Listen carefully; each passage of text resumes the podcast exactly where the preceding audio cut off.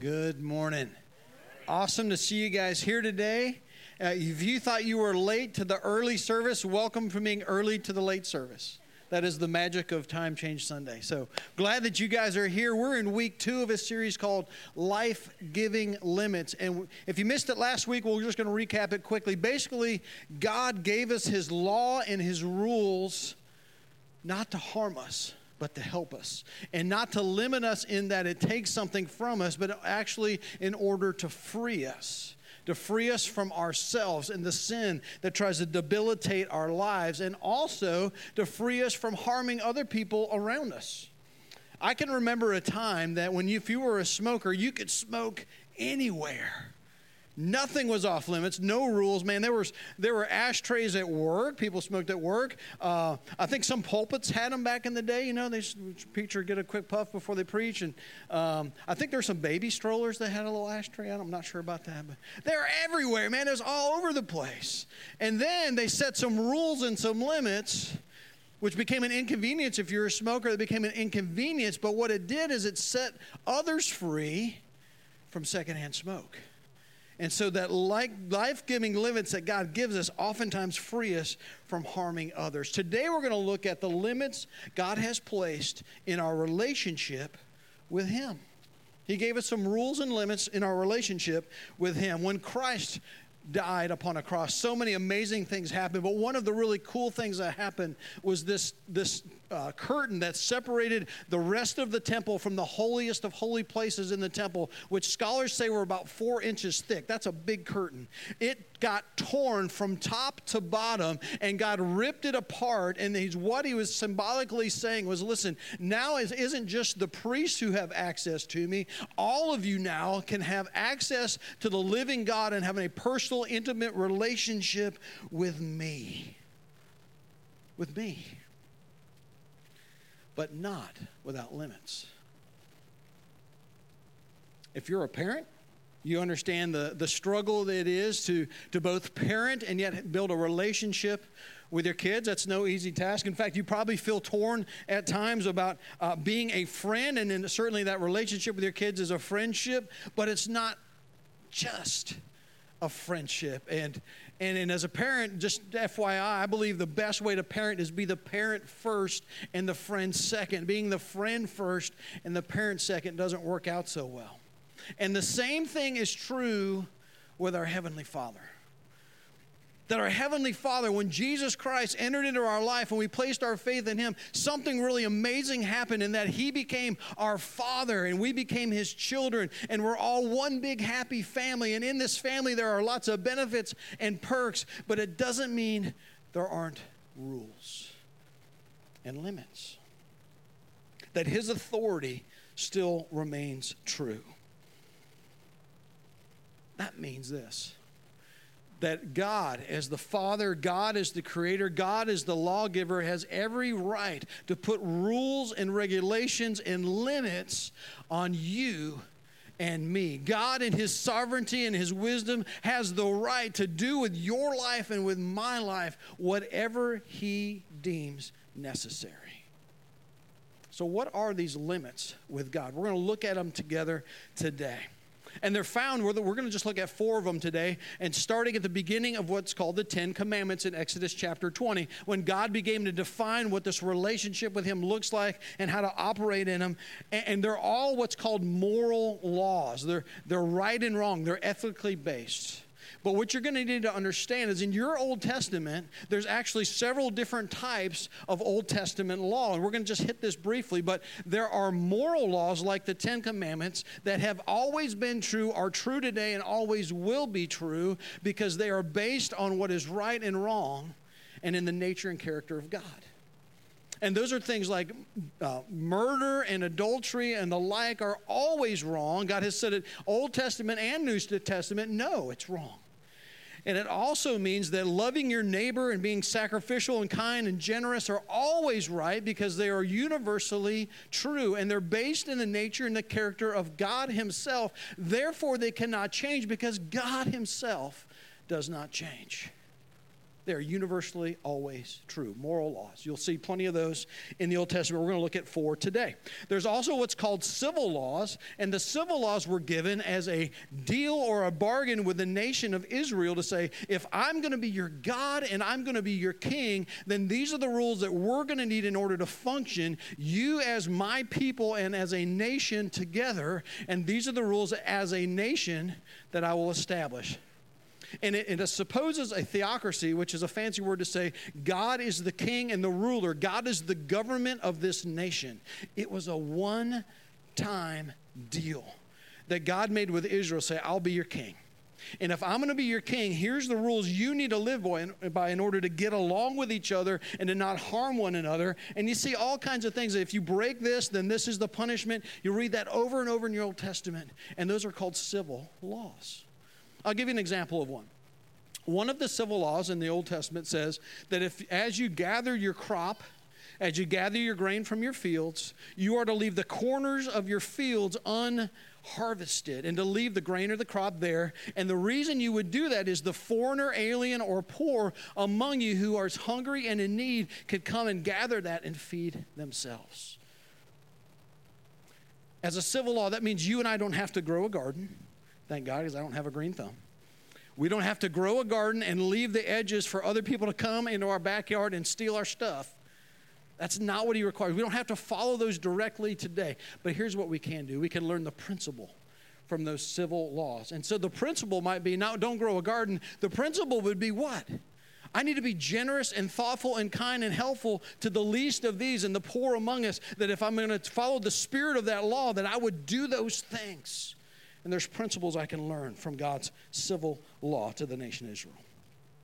Third kind of law is called the sacrificial laws. And it was the laws that governed the sacrifices in the Old Testament. They would take an animal and all kinds of different animals, all kinds of different sacrifices, and they would slaughter those animals as a way to cover, or the Old Testament calls an atonement of sin. And it was it would push it off so that it doesn't have to be, we don't have to be guilty of it now. It could be paid for later. Well, guess what? That later has come.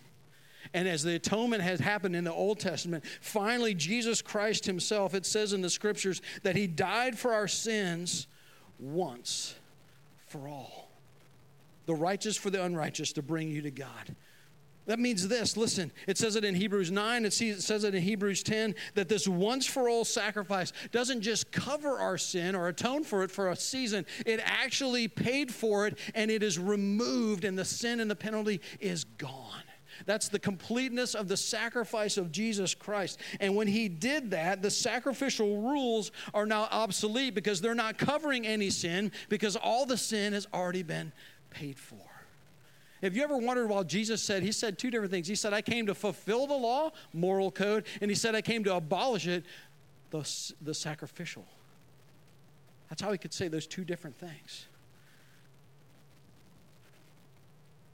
So,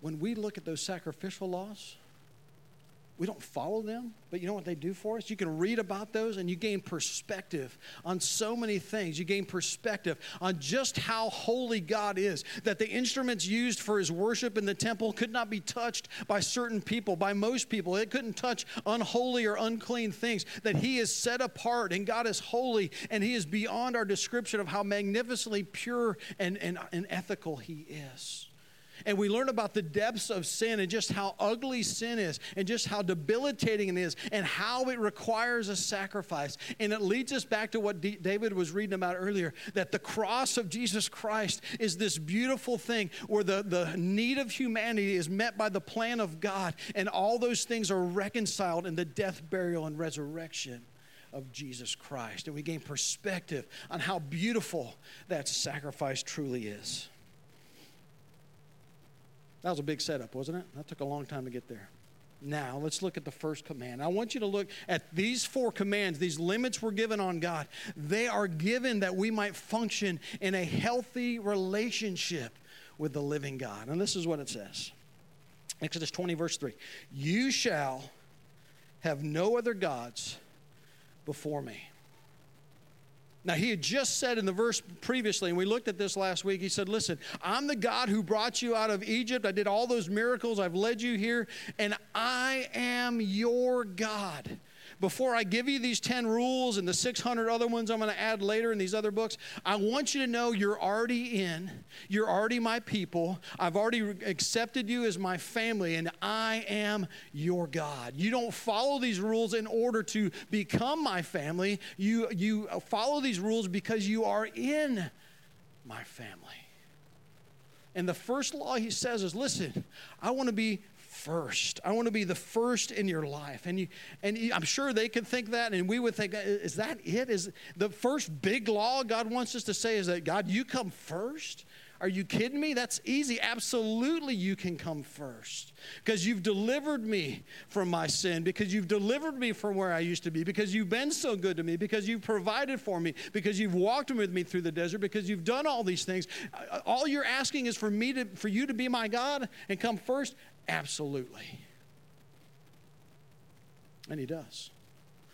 But I want you to it. It's a no. It's a footnote in your Bible. Oftentimes, that same phrase is, is translated, "You shall know have no other gods besides me." You can look it up in your Bible at home. Besides me. And now that carries a little bit different connotation to it. Not only does he say, I want to be first, God is saying, I want to be your only. I want to be your only God. In a world and a culture where people recognize and worship all these other gods, you're not to do that. You're not to recognize other gods. You're not to worship other gods. You're only to recognize and worship me. See, the Israel of the Old Testament wasn't, wasn't tempted to throw away God. They didn't want to get rid of God. What the temptation was over and over again was to add other gods to what they worship and say, God will take you and, and some of what you teach us, but I also want to worship Baal and Asherah and these other Canaanite gods. And God says, No, right out of the gate, I am to be your only. Your only. So let me ask you what else are you tempted to worship? What competes for your attention and your thoughts and your allegiance? Can I tell you today, we don't lack things to worship in our lives. We don't call them gods, but they, they function as gods. And here's how you can know if there's something in your heart that you worship as God or as a God in your life, maybe next to God or near God, and somehow you're bringing that same allegiance to something. It is anything you can't live without and anything you worry about losing. Constantly worried about losing. Listen, that is what we worship in our heart. We're afraid. We can't imagine our life without Him. And so we hang on to it tightly. And I, I, I can't picture my life without this thing. To that, God says, You should have no other gods before me. That you're to be satisfied in me and my love alone, period. And that everything else in your life you don't hang on to it tightly, you hang on to it loosely. And, and you may love it and you may enjoy it and you may thank God for it and it's a blessing and it's amazing to you and, it's, and, and it's, it means a lot to you. But you hold on to it loosely, knowing I don't have to have this. The one I have to have, God, the one I'm going to cling to is you. I don't want to live my life without you. You shall have no other gods before me.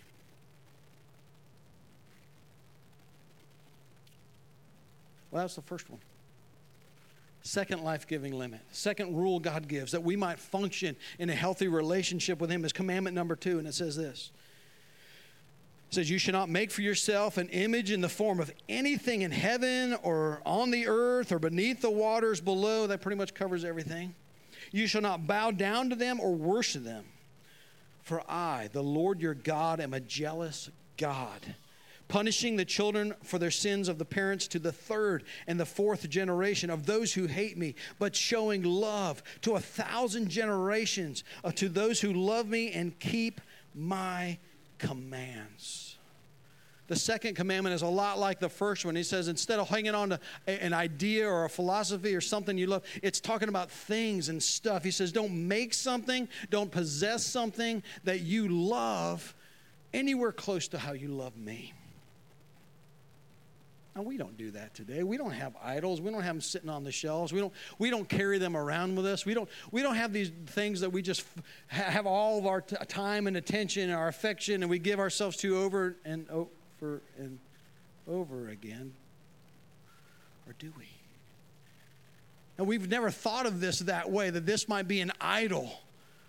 But listen, it's talking about the stuff that we possess, and it has our heart affection. And for some of us, it is a device like that. For some of it, it is the things we own that we couldn't imagine our life without our house or our car or the things for our hobbies or anything like that. And, and we have an allegiance to our stuff. And God says, listen, it doesn't belong up there with me. We're going to spend a whole week on the limits God puts on our stuff. So I'm not going to beat this one to death today. We'll, we'll cover it in a couple weeks. What I do want to uh, point your attention to is the last half of that uh, verses we just read. It said that God would punish to the third and fourth generation. Did you catch that? Some people call that a generational curse. And I get asked that a lot. Pastor, what do you think about this generational curse idea? I'm going to tell you something. I don't think it's a thing. I don't think it's a thing. What do I mean by that?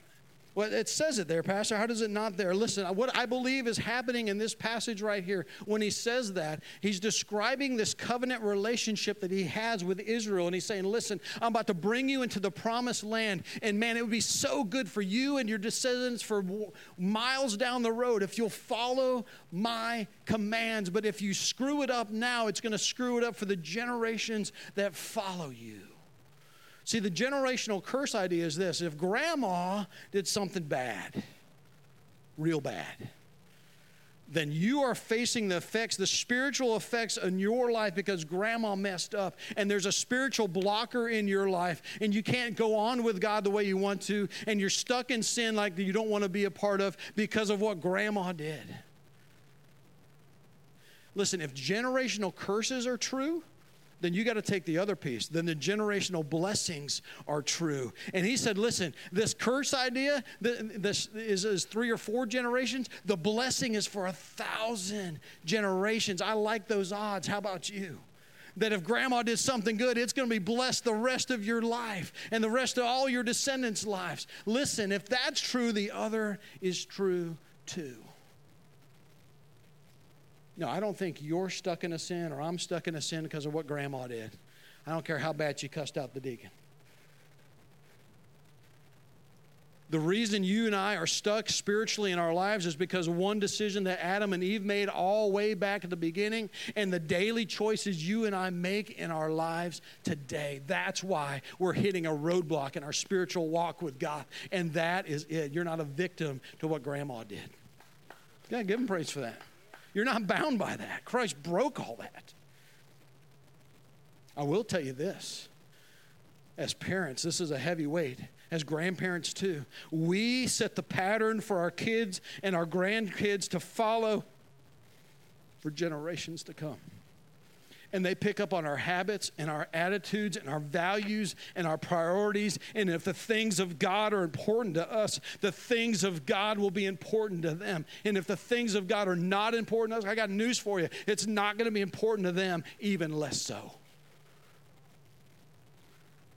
They do pick up on our habits. How many have realized? You woke up one day and you realized, I am my parents. I say what my parents used to say, and I do what my parents used to do. I flip. I spend half my time at home flipping off lights. Turn the dang lights off. Now, being your parents isn't all bad. They're, my parents are in the back. I'm going to say that. They gave me a lot of good stuff. It's not a bad thing. It's just you end up being so much more like your parents than you thought you would be. Why is that? They set the pattern for your life. You want to know what this three, four generations and a thousand generations means? Here's the point God's making He says, I'm better to you than you deserve.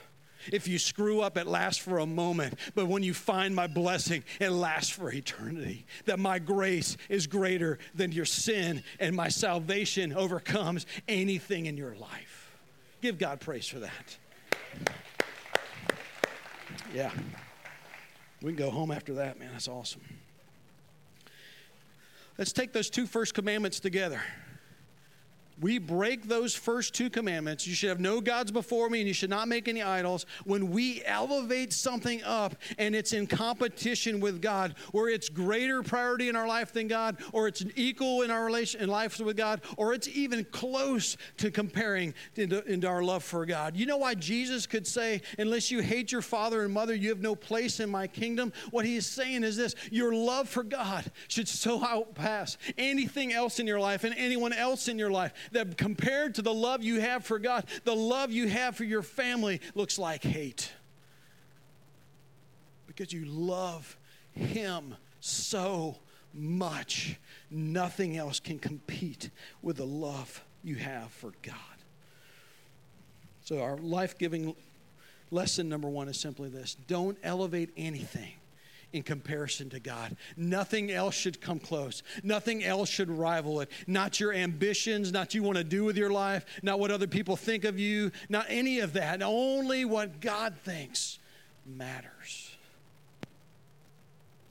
In fact, the New Testament says, But in your hearts, set apart Christ or revere Christ as Lord man, he should be set apart. He should be above. Nothing should even come close. He's way higher. He's way greater. He's, he's way more important. He has greater priority than anything else.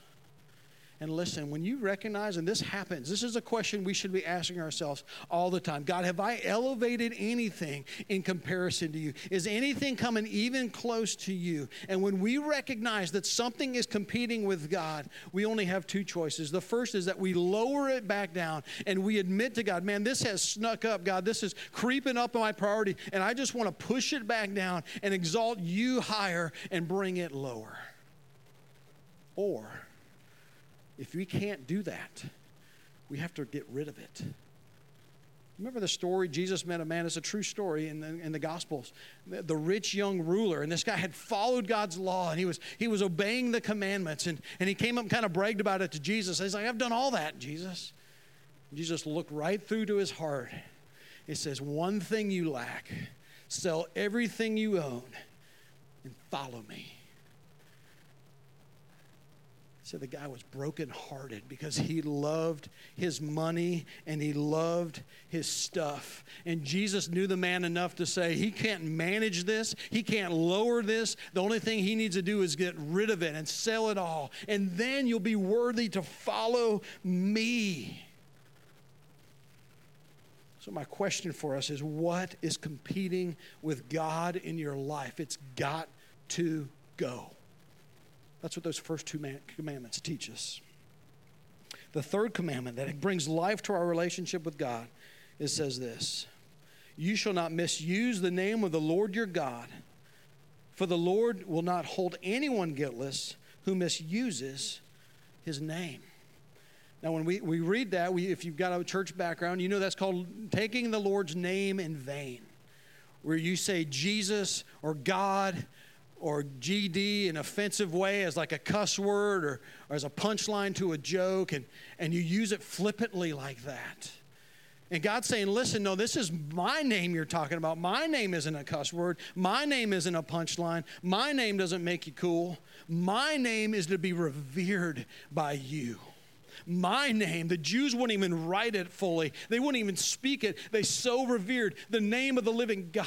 They said, How could we not take it and hold it in honor? It's exactly what this commandment is saying. And if you didn't realize those words were taboo and off limits to a follower of Jesus, you know now.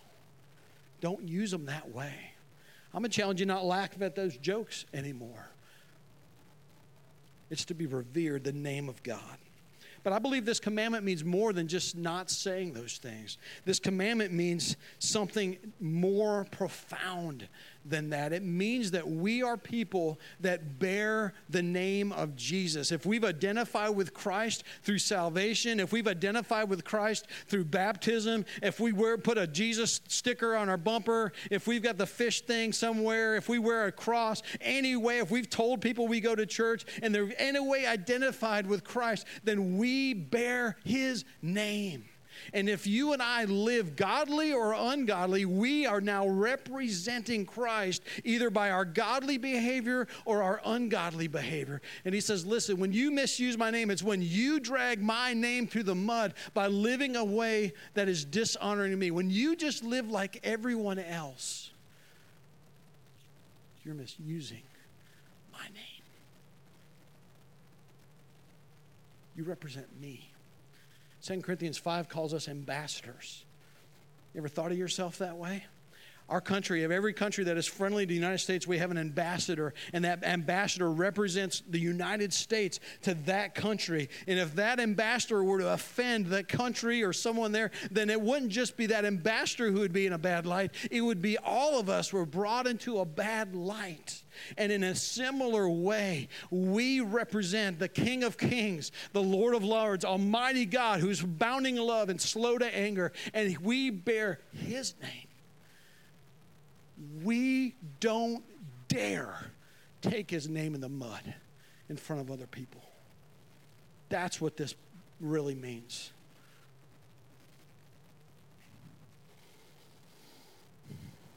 So, does our public life represent God as an ambassador? When you walk out that door, I don't know what this does for you. It creates an urgency in my life that I need to get in my face before the living God every single day. That when I walk out my door, I don't misrepresent my God to anybody. And it should you too. Man, we bear His name. What a privilege. What an honor. What a joy. What a responsibility. What, we get to bear His name to the people around us that desperately desperately need to know Him. One more commandment. It brings life to your relationship with God. It says this Commandment 4 says, Remember the Sabbath day by keeping it holy. Six days you shall labor and do all your work, but the seventh day is a Sabbath day to the Lord your God. On it you shall not do any work, neither you nor your son or daughter, darn it, Kids can't even do the chores. Nor your male or female servant. You can't even get Grubhub to come. Nor your animals, nor their foreigners residing in your towns. It pretty much covers it, no loopholes.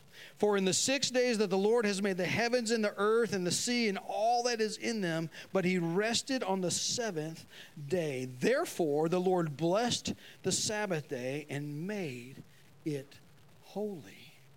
This fourth commandment is simply God says, Stop and honor me. Stop and honor me. You've got six days to do all the things you've got to do, but the seventh day, you should stop and honor me. I'm worthy of it. And listen, it's not just tied to Exodus chapter 20 in the law. If you notice, he tied it to the order of creation. And so it's saying this as long as God is creator, this rule stands. So as long as, as if God were to stop being creator, then we could ignore the Sabbath. You said that's not going to happen. Exactly. Jesus affirmed the Sabbath over and over again in the Gospels. He said it's good. We should observe the Sabbath. He observed the Sabbath. In fact, he said it's not to enslave us, but it's actually given to free us and to benefit us. He said the Sabbath was made for man, not man for the Sabbath. So that means it is good for us and it has blessings and benefits to us. It recharges us physically, it renews us emotionally and relationally and it hones us in spiritually to what matters most in our life. It does all those things and has a tr- tremendous amount of benefits. But because it's for our benefit, it doesn't mean it's optional.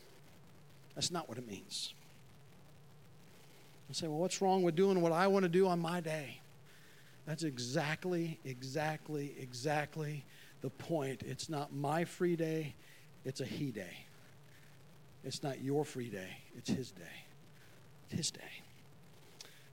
See, the day was made for our benefit, but it's about God. It's for His glory and for His purpose. It centers us back that He is most important, that this life is about you, God. I've been running around for six days, but the seventh day I remembered wait a minute, this isn't even about me anyway. It's about you. And when we, dev- when we don't do the Sabbath, we're devaluing God in our own eyes.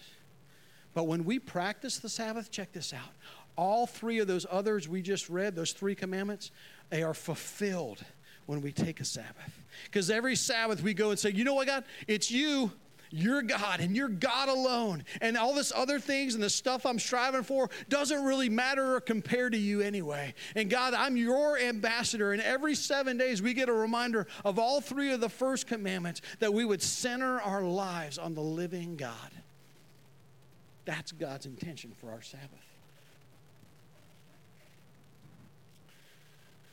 So let me just say this if you resent these four limits, that reveals that something is competing for your heart alongside God. If you and I resent these limits that are to bring life and freedom, there's something else that we love a little bit too much, and it's competing with God. And when we recognize that's a thing we ought to be asking ourselves over and over again God, have I let anything creep up? Has anything taken center stage? Is anything even close to you? And if the answer is yes, then we come to God and say, God, I see it, I admit it, and I'm wrong.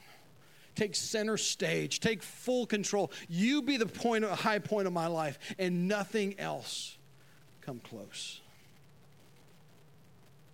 if through our words or our actions, our priorities, we've lowered God and devalued Him in our eyes or the eyes of others through taking His name in vain or, or not following the Sabbath, He says, Listen, set me apart. Set me apart. In fact, I want to give us just a minute to do that as we close today and just give ourselves a few seconds to ask those questions. Is anything competing with my God? Is, is Jesus set apart as the Lord of my life, or have I let other things dictate to me that should not be there?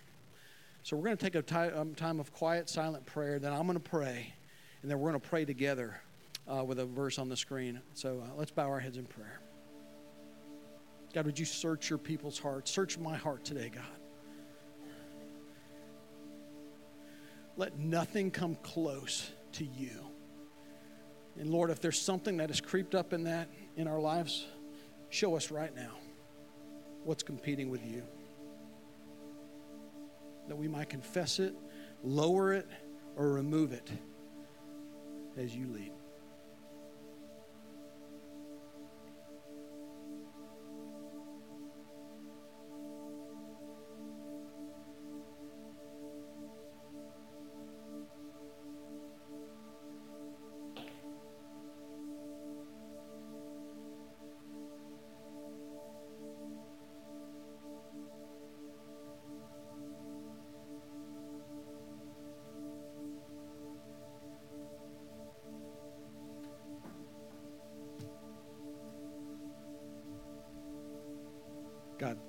For being attentive to the prayers of your people.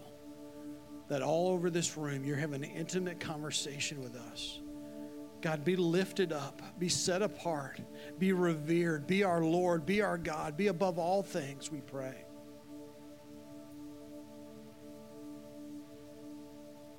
And Lord, if there's a person in this place that doesn't have a personal relationship with Jesus, I mean, you know the words and you go to church and you've sung some songs, but, but God seems far away and you've never uh, asked Christ by a point of decision that He would come and be a part of your life.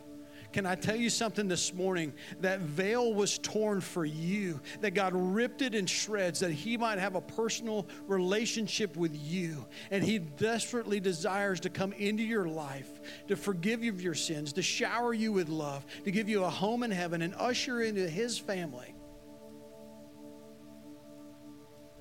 But He's waiting. He's waiting for your invitation. He's waiting for your point of decision.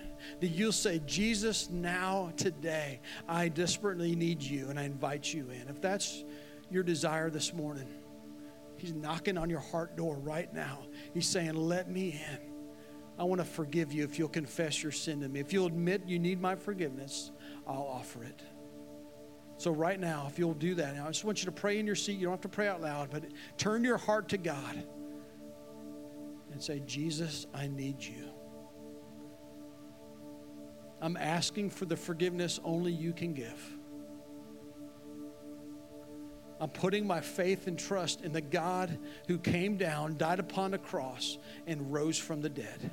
I believe you did that for me. And the best I know how, I say yes to you. And I want to follow you.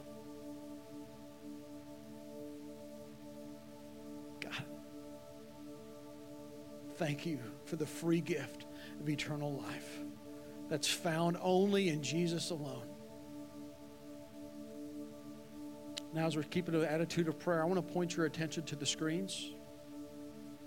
I want you to read these words for a minute. We're going to pray them for anybody who wants to make this the, the prayer of your heart.